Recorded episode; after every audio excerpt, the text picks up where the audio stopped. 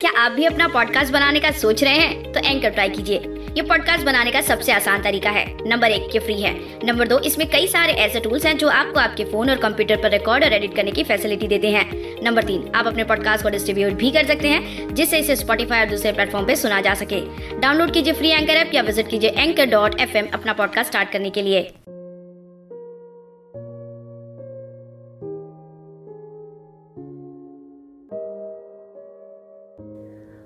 आती है रोज तेरी याद, शाम के ढलते ही।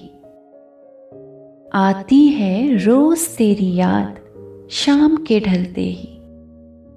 मिट जाते हैं खाब सुहाने, आँख मलते ही। घर में रहूँ तो तेरी कमी खलती है अक्सर। घर में रहूँ तो तेरी कमी खलती है अक्सर।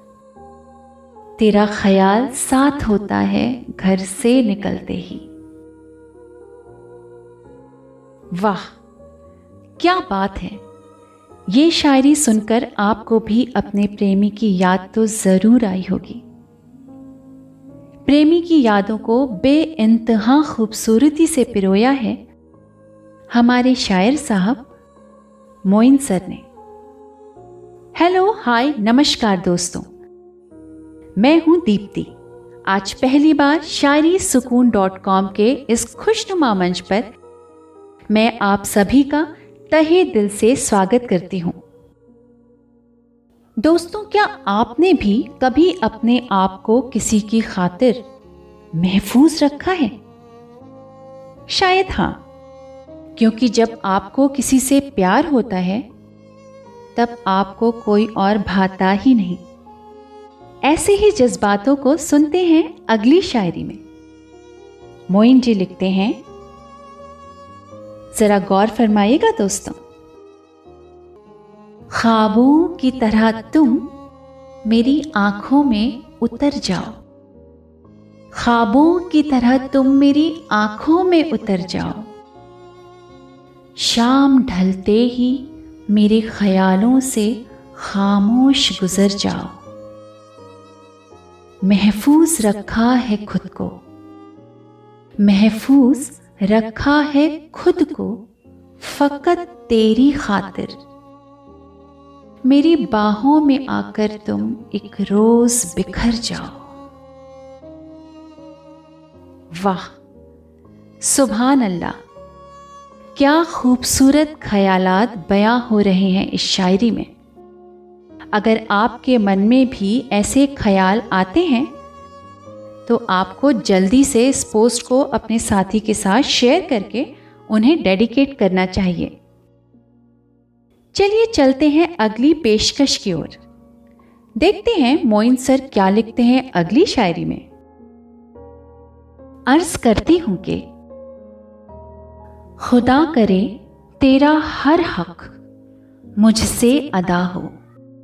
खुदा करे, तेरा हर हक मुझसे अदा हो।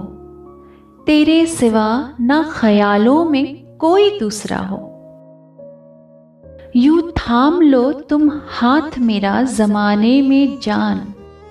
यूँ थाम लो तुम हाथ मेरा जमाने में जान। सांस थमने तक, सांस थमने तक हम दो जिस्म एक जान हो।